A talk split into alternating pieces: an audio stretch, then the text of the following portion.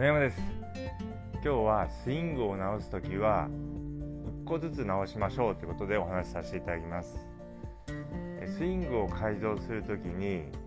2つも3つもいっぺんに直そうと思うとなかなかうまくいきません。どうしてもこう自分のスイングを、えスマホなどで撮って見てみるとああそこが悪いなここがここも悪いなあこっちも悪いなと2つ3つと気になる点が出てしまうんですけれども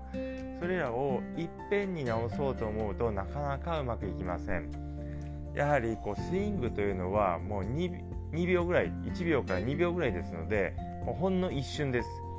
でその一瞬の間に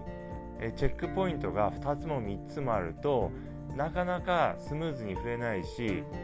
スイングを変えることができません。ですので1回のスイングで意識するポイントというのは1個だけです。直したいポイントは1個だけに絞るようにしてください。そうすることでスムーズにクラブが振れるようになりますし意識をしっかりと集中することができますのでスイングを修正しやすくなります。であのまあ、アドレスの状態というのは止まっていますのでえー、アドレスでしたら、まあ、2個3個といくつか気をつけてもらってもいいですけれども、えー、スイング中の動きというのはもう1個だけにしてください。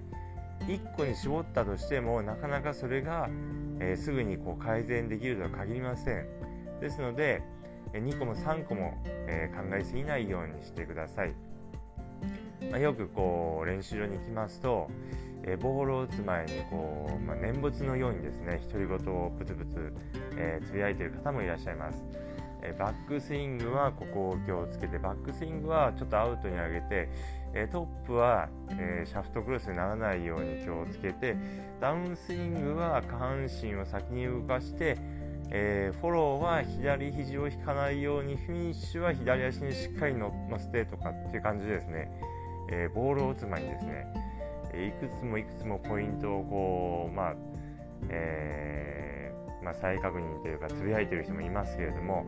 えそうするとなかなかこううまくいきません。もう基本的には、え気をつけるポイントは1つだけです。そうすることで、えうまくスイングを変えられるようになります。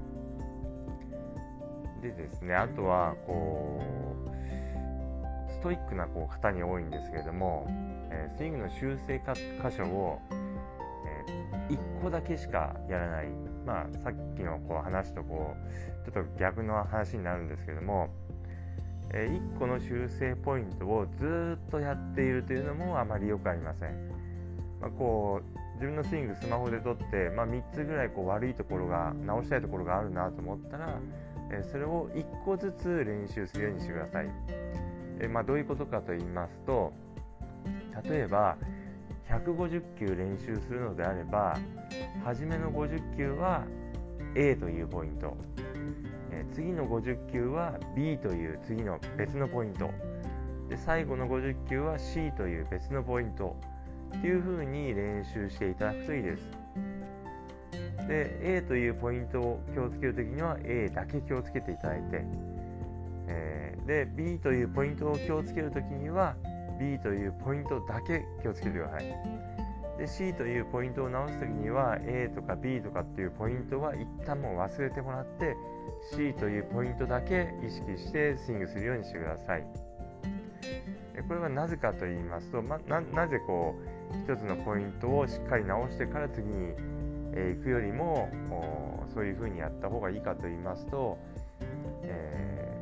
別のポイントを直すことによってまあ、例えばこう、まあ、A というポイントを一番最初に直したいとしてですね、